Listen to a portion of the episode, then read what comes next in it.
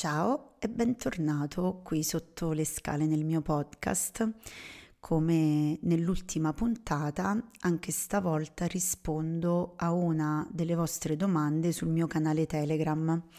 Eh, ti lascio il link qui sotto nel caso tu volessi essere presente nel canale, poter lasciare la tua domanda alla quale risponderò ecco appunto nelle, nelle prossime puntate, eh, ma anche ricevere gli aggiornamenti sulle uscite eh, delle puntate successive.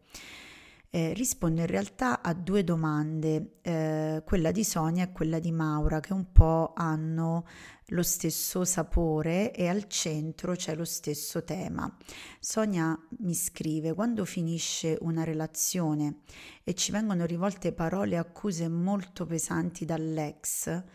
eh, perché non riesco a liberarmene? Lei dice sono rimaste dentro come un macigno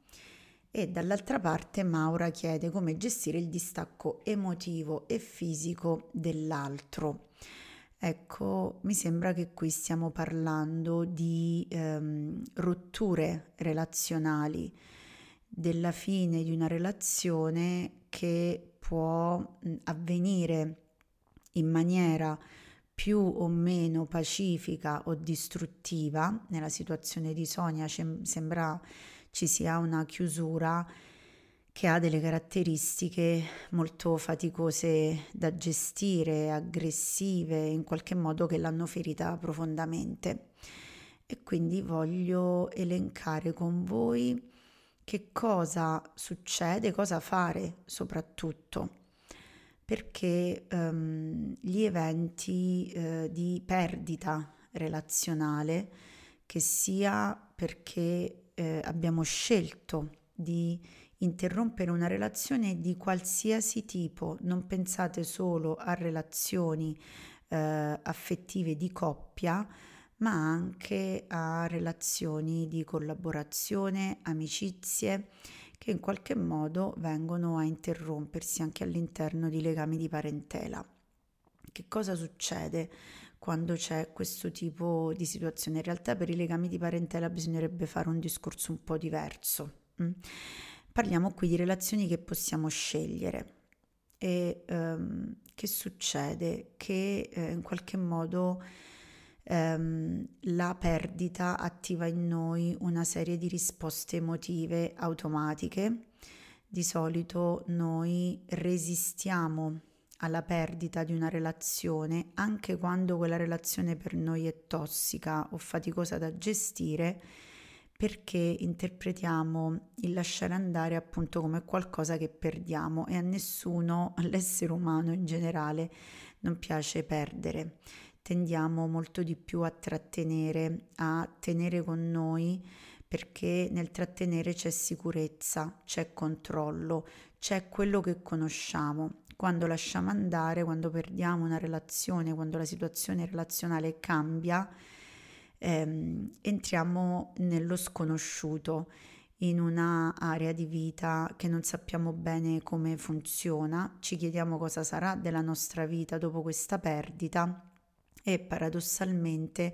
anche lì dove la relazione si è interrotta, come nel caso di Sonia, in brutto modo, ehm, con una ferita, in realtà non lasciamo andare quelle sensazioni, quel sentimento di base nei confronti di quella persona, fosse pure un odio che è l'estremo di un amore passato, l'estremo negativo e distruttivo di un amore che comunque c'è stato in passato, ecco, non lasciamo andare nemmeno i sentimenti anche quando la persona è distante, perché questo significa restare comunque ancorati a qualcosa che conosciamo e contenere in modo disfunzionale la paura del nuovo, dell'aprirsi a nuove esperienze, a nuove possibilità, anche dell'aprirsi a volte a un periodo di solitudine che potrebbe avere qualcosa da insegnarci. Cosa um, siamo um, eh, chiamati a fare eh, in, una, ehm, in una fase di distacco emotivo, cosa possiamo fare, come possiamo stare in questo processo di separazione. Intanto è molto molto importante lì dove la separazione è stata esplicitamente eh, scelta, definita da uno dei due, lì dove è chiaro che la relazione è terminata, è molto importante che tu interrompa il contatto con l'altro, ma non con te. Mi spiego. La chiusura è importante in una relazione tanto quanto l'apertura e l'inizio di quella relazione. La gestione della chiusura ci salva da molti effetti collaterali che rischiano di essere tanto tanto prolungati. Um, chiudere significa anche attuare dei comportamenti che dimostrano a noi stessi che davvero abbiamo chiuso. A volte non sentiamo più la persona,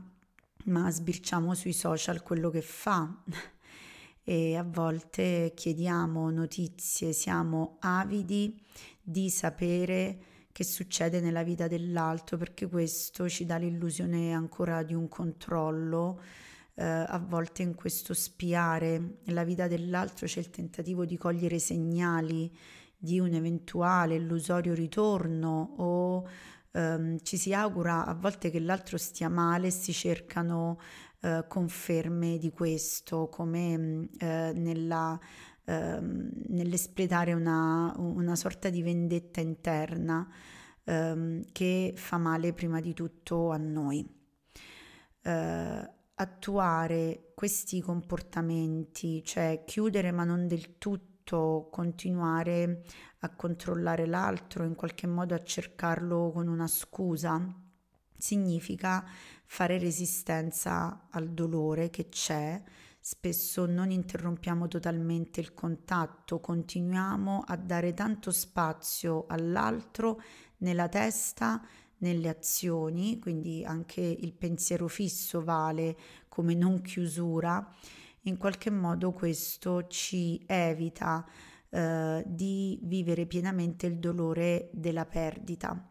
È un po' come eh, prendere continuamente tutti i giorni un antidolorifico senza risolvere il problema. È eh, un modo per evitare di soffrire troppo, ma in questo modo eh, il dolore viene prolungato. Tutto ciò che facciamo per restare in contatto con una possibilità eh, di recupero lì dove la relazione è davvero chiusa significa prolungare il dolore anche quando restiamo legati a fantasie distruttive o ricostruttive di quella relazione. Um, e eh, il, il, fare fantasie nutre eh, la resistenza e non ci fa vivere totalmente l'esperienza del lasciare andare e la potenza invece trasformativa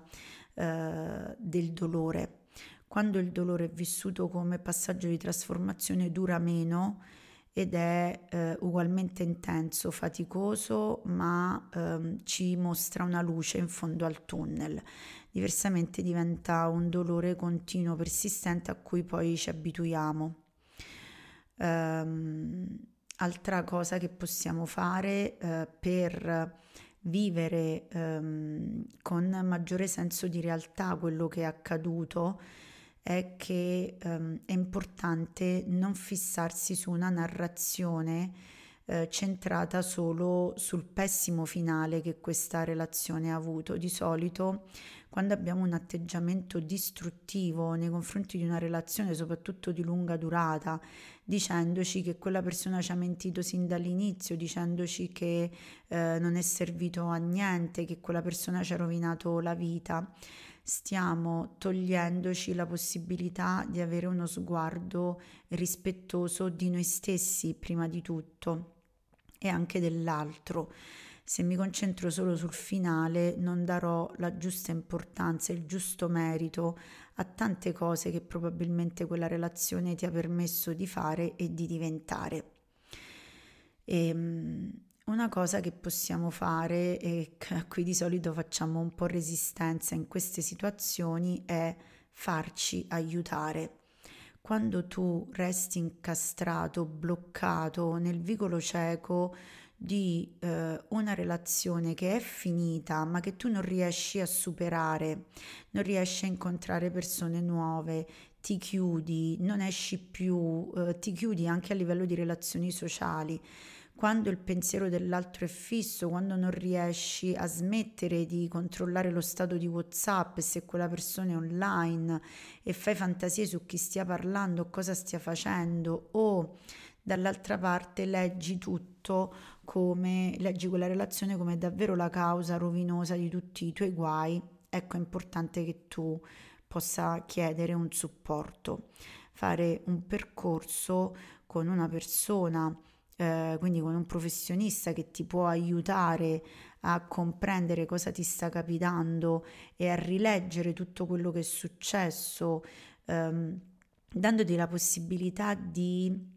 risvegliare le tue risorse che dentro questo dolore così prolungato che tu stai prolungando con i tuoi atteggiamenti, queste risorse sembrano essere molto sullo sfondo, nascoste, ti dici che non ce la fai a superarla. Ecco, un percorso ti può aiutare, ehm, un percorso individuale, ma anche mh, mm, nella mia Academy Sollab eh, abbiamo lavorato e continuiamo a lavorare spesso eh, sulle dinamiche relazionali perché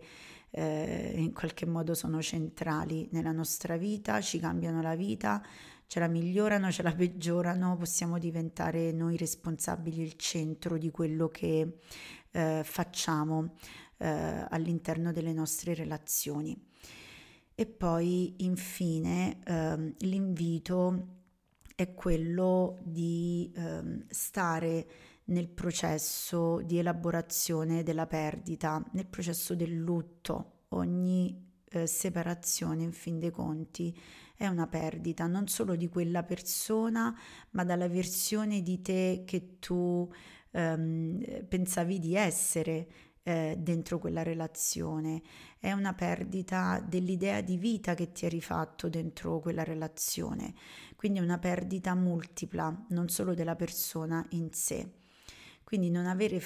fretta di dimenticarti di quella persona, non avere fretta, non avere l'urgenza di superare, perché più tu avrai fretta, più tenderai a sotterrare emozioni, percezioni, idee e quel lutto, quella perdita torneranno presto a farti visita in altre forme, in altre relazioni che non riuscirai a gestire. Infine, per chiudere questa nostra puntata e ringrazio chi ha fatto le domande perché eh, è grazie a chi si espone facendo la sua domanda che possiamo affrontare temi probabilmente utili a molti. Ti chiedo di riflettere su cosa cerchi veramente tu in una relazione. Che significa per te volere bene a qualcuno? Che significa per te volere il bene di qualcuno, che valore ha la reciprocità, come tu gestisci l'amare e l'essere amato, perché se dopo la fine di una relazione faticosa non ci concediamo uno spazio per farci queste domande,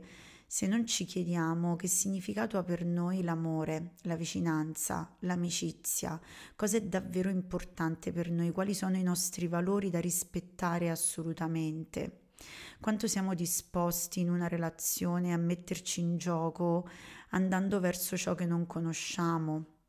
cosa cerchiamo, quanto mettiamo al centro l'altro. Ecco, queste sono tutte domande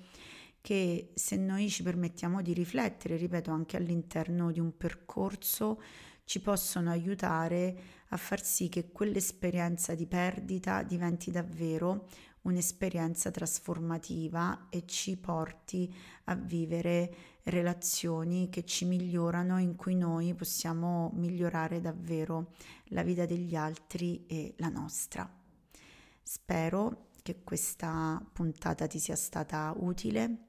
che tu possa non solo ascoltare me, ma soprattutto ascoltare te stesso, te stessa, perché al di là di tutto quello che chiunque ti consiglia o ti dice di fare, ehm, la realtà di quello che tu sei e di quello che vivi è profondamente dentro di te. Ti auguro di trovare relazioni con persone che ti restituiscono il più possibile un'immagine pulita di chi sei e soprattutto di chi puoi diventare se ti rispetti e miri alla felicità per te e per chi ti è accanto. Ti abbraccio e ti auguro un buon proseguimento di giornata e di vita.